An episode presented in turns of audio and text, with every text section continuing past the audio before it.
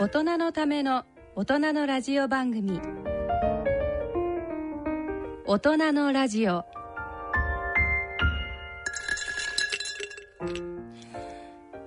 一月ぶりのご無沙汰となります。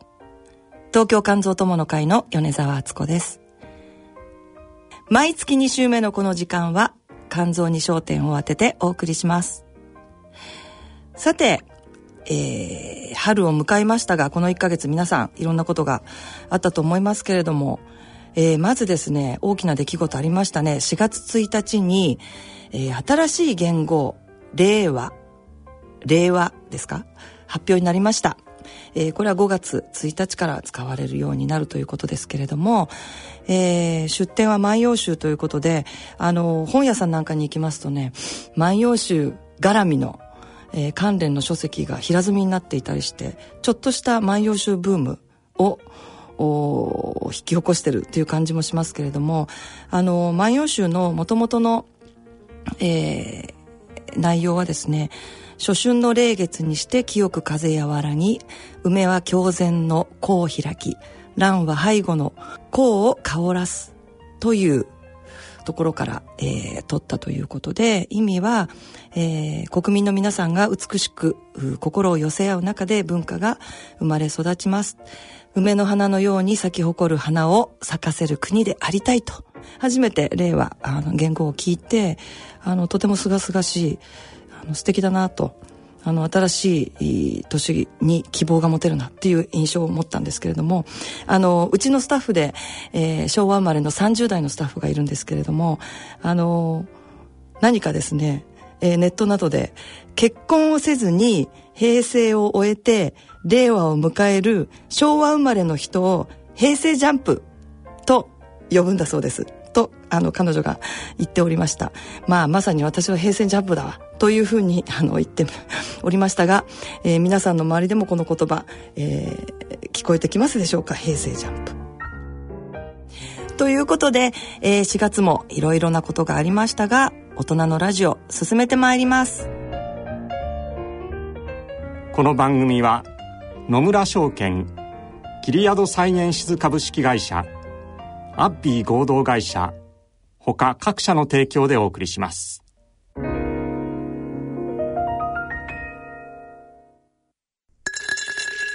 野村。第二の人生に必要なのはお金だけじゃないから。ゆったりとした旅を楽しみたい。健康はもちろん若々しさもまだまだ保ちたい。住まいをもっと快適にしたり、相続のこととかもしもの時のことも考えておきたい。セカンドライフのために知りたいことってたくさんありますよね。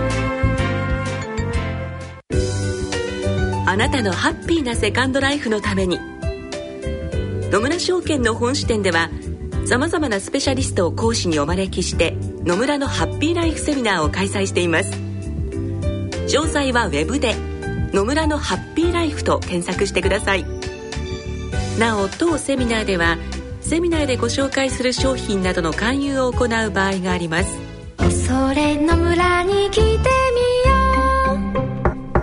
う。C 型肝炎のない明日へ。自分は C 型肝炎だけど肝臓の検査値が安定しているから放っておいても大丈夫。そう思っていませんか？検査値が正常でも肝硬変肝臓がんへ進展する場合があります。今は飲み薬のみで治癒を目指せる時代。まずは専門のお医者さんに診てもらいましょう。C 型肝炎に関するお問い合わせはフリーダイヤル0120-25-1874または C 型肝炎のない明日へで検索。ギリアド。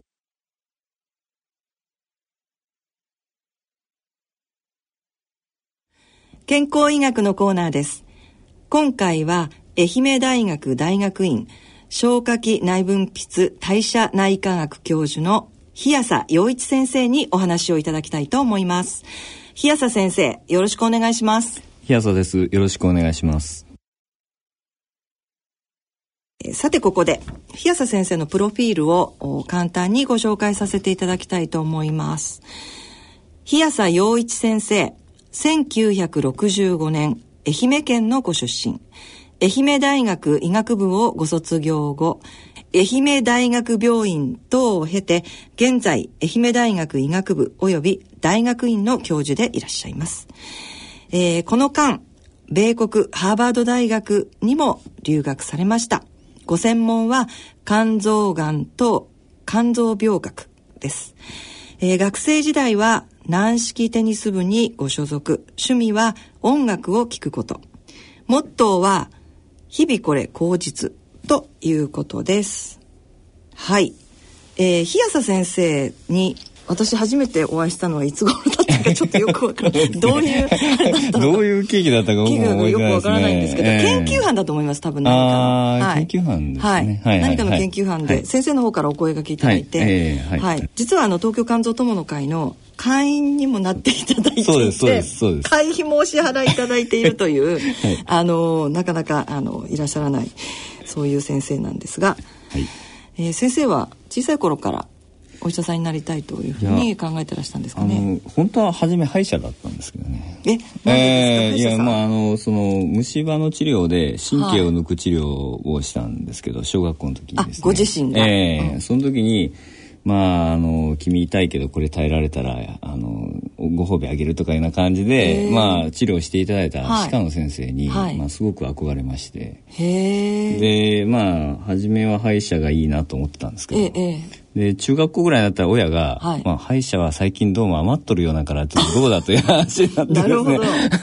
まあほんであの医者もいいぞというような話になったんですけど、ええ。お医者さんっていうのはなんだかこうやっぱり、うん血を見るようなイメージがあって、子供時代の僕にはちょっとこう、うん怖い感じがあったんですけど、あーはい。まあでもあの、えー実際やっぱりあのお医者さんになった方の話とかを聞きますと、はい。ええうんやっぱりそのえー患者さんに寄り添うようなですね、はい。まあそういう仕事ってやっぱりすごいなと思って、うんまあそれで、まあ医学に行こうかというふうに思い始めあた。じゃあ少し大きくなったぐらいで。そうですね、まあえ高校ぐらいからやそういう感じですね。じゃあお医者さんにっていうことで、はいえーまあそれでお医者さんになられたということでえっとご両親がお医者さんというわけでは全然違う、あの、実は銀行員でですね。ですねえー全くそんな関係ないんですけど、はい。えっ、と、先ほどあの、学生時代、えー軟式テニス部ということだったんですけども、まあこれは大学の医学部そうですねの。時まにということで。あ、あの、本当は全学の方に、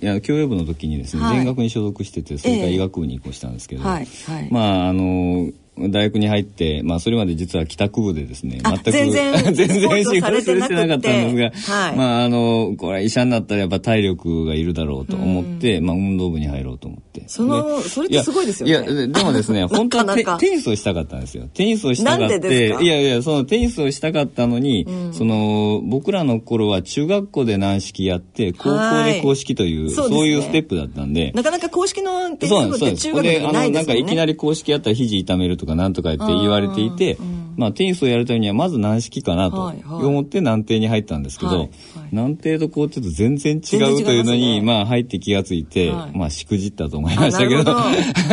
そうですか。これはもうかなり長い期間、じゃあ。い。えいえ、あの、もう大学の4年生までですね、えーやりまして、えーそれでもうなんかちょっと嫌になって、実はやめてしまった。あの、なんでしょう、飽きちゃったみたいな。飽きちゃったというか、まあもう、うんなかなかやっぱり技術的に伸びなかあーったですね。試合に出られたりとかまあだいうのも一応ですね、その当時軟艇部員はすごく少なくて、で、あの、もう史上最弱のなんか5番手とかって言われながら、まあやってたんですけど、ででもさすがにもうやっぱりちょっとしんどくなってきてですね、うんやっぱり上達しないとやっぱりなかなか運動部ってなって練習はあんまりされなかったんじゃないですか？練習はですね、あの、こう、ラリーって言うんですけど、はい。軟艇のラリーは好きだったんですけど、ね、試合になるとがぜん弱くなって、なるほどなるほど。そういうことですね。あの、こう、やっぱり人が取りにくいところにボールを送るというのが、どうも性格的にできない。こうなるほどついつい、ついつい真正面取りやすいところにボールを送ってしまうというですね。それじゃあええ負けちゃいまあまあ、全然勝てなかったです。全然勝てませんでした。なるほど。じゃあ、もとええもともう、性格的にスポーツうんマンには多分向いてない。ちょっと平和主義なんだと いやいや、あなるほどですね。ええそうなんですね。ええじゃあ、えっ、と、高校、中学ぐらいの時の部活っていうのは何コーラス部にいました。あそうです中学校の時には合唱部にいまして。あそっかそっかええそれもなんか自分は歌いたくなかったのに、まああの、学校の先生からお前、なんかちょっと上手だからやれみたいな感じで。あ上手でいらっしゃるんですね。太田が。そうで、あの、無理やりですね、ええまあ、女性の園みたいなところのコーラスに入れられて、で、あの、まあ、低音を歌わされたというのが中学校の時で。いや、実はその前に、小学校の時には、ええあの、新居浜にいたんで、愛媛県新居浜市に。はいはい。新居浜少年少女合唱団というのは結構、ええええ向こうでは有名な合あ唱団で、そうなんですねそこにいたんですね。はい。まあ、それは、入ってたんですね。別に歌いたいから入ってたんじゃなくて、合唱団だといろんな遠征があるんですよ。はい。で、旅行に行けるんで。あで、あの、あの、神戸に行ったりですね、福岡に行ったりですね。まあ、それが楽しくて入ったという。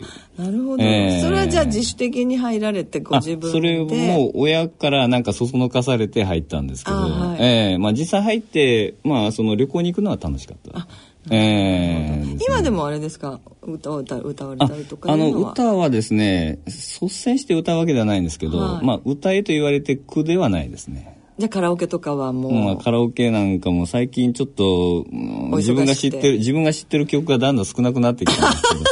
でもまああの歌えと言われてまあその嫌ではないあなんですね、はい。で音楽は、えっとまあ、太田の話がありましたけども、えっと音楽を聴くことがおそうで。す好きだとね。あのいやっぱうことでりクラシックが好きでですシックがですね。ねはい。あのえー、と子供の時はそれこそオーケストラとかが好きで、ええ。ええ。であの、へええっと今でもやっぱオーケストラが好きなんですけどあそうですか。ええ。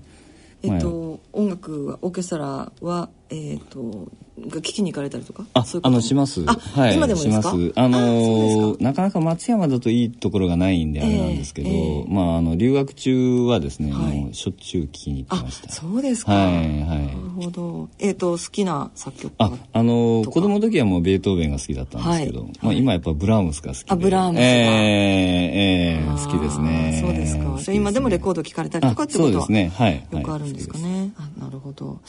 あとモーツァルトもやっぱり好きでね。あモーツァルト、ええ。モーツァルト嫌いな人いない？いやこいや子供の時モーツァルト大嫌いだったんですよ。あそうですか。なんかこうなんかやばい感じがして。あなんかこうチャラけた雰囲気はというのが ちょっとあったんですけどはいはい。あのモーツァルトのやっぱりなんとか凄さっていうのは逆に大人になって分かりましたね。うん。子供には多分分かんないと思いますね。あのやっぱりある程度音楽的に成熟してきて、はいでやっとモーツァルトの凄さっていうのが分かって特にあのやっぱり衝撃的だったのは、はい。あのアマデウスという映画がありましたね、はいあた。あれがやっぱり衝撃的でしたね。ですあれでやっぱりモーツァルトってすごいっていうのでね。それからピアノ競争曲とか入っていって、はい。でやっぱりあこんな素晴らしい曲を作ってんだっていうんでまあもうのめり込んじゃったなるほど。ですね。えー。天才少年がやっぱりや描っぱりかれてるような。天才ですね。そうですよえーね、やっぱり天才ですね。はいはい。えー、今特に何か体を動かすとかいうことをやってらっいやしゃいます？最近動かさないんでちょっと問題なんで、はい。たまに東京に出張すると、まあ、膝が痛くなってですねまああの田舎だとですねやっぱり車を使うんで やっぱ歩かないんですよね、であの東京の方がやっぱりよっぽど歩くんでですね。で最近はちょっと心がけて階段を上るようにちょっとしてですね、はい。えーエレベーターを使わないように、はい。まああのうちのラボは8階にあるんですけどはい。8階までこう、8階まで。えー上がってですね。階段で。えー階段で。でそれでだいぶこう足回りが良くなりました。あそうですか、ええええ随分違いますか？やっぱ違いますね。初めは階段上がるのもしんどかったんですけど、降りるのが怖くて、足がこう絡まってこけそうだったんですけど、えー？っ と最近はもうさささっと降りる、降りるあんですか。ええへーはい。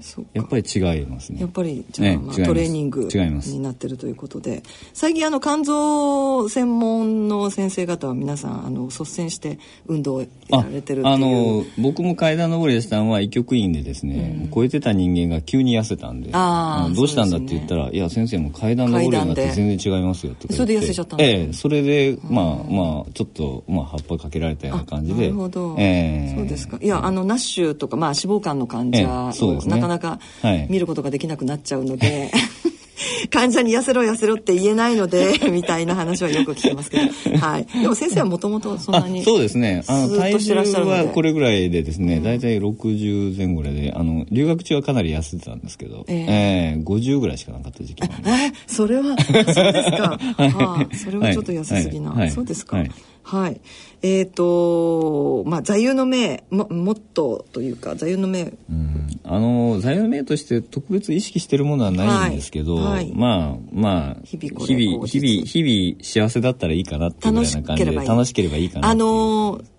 すごくあのなんていうんですかね朗らかでいらっしゃってあいえいえはいええあのいつもあの笑いが絶えないような イメージが私はあってですいえいねえ。まあ患者の前でもおそらく先生はそんな感じなのかなっていうふうにはいそんな印象ですけれどもそうしましたらですね今度はまあ臨床の中でですねなんか忘れられない患者の思い出などはありますか？まあたくさんの患者を先生は見てらっしゃると思うんですけれど。そうですね、まあたくさん思い出はあると思いますが。ええまあまあやっぱりあの最後に本当亡くなられた患者さんでですね、まああの家族の方にはい。本当に先生お世話になりましたっていうふうに言っていただいたのがやっぱり何回かあって、まあそこはやっぱり医者としての何て言いますかもうありがたいなというふうに思いますね、こういう患者さんと一緒にまあ折れたっていうのが、まあ嬉しいなっていうのがやっぱりありますね、まあやっぱり患者さん本人もそうですし家族の方からやっぱり感謝されるっていう時が一番、まあ忘れられないっていう感じですかね、なるほど。そうですよね。亡くなられた時にそういうふうに、え。ねえあとはなんかあの肝移植がまだメジャーでなかった頃にですね、ええはい。もう本当にもう最後この人は亡くなるなと思っていたような、はい。まああのちょっと難病の原発性単純性胆管炎の患者さんで、はいはい。で留学前に、はい。まあ、あのもう移植が回ってきたらいいねって言ってたんですけど、えで、まあ、留学してでもまあこの方は亡くなるんだろうなと思って留学して帰ってきたら、うん全然顔が変わってえ色が抜けたような感じになって、はい。私元気になりましたっていうふうな感じで来られてですね、はい。ええ移植が回ってきたんですね。留学中にですね、先生がいらっしゃらない間に、ええでもあの移植が回ってきて移植された後、ええもう別人のようにですねあそうですか。ええだってその患者さんはやっぱりいやその説は本当にお世話になりましたっていうことでしたけどあこんな治療があるんだっていうのは確かにびっくりしました。ええなるほど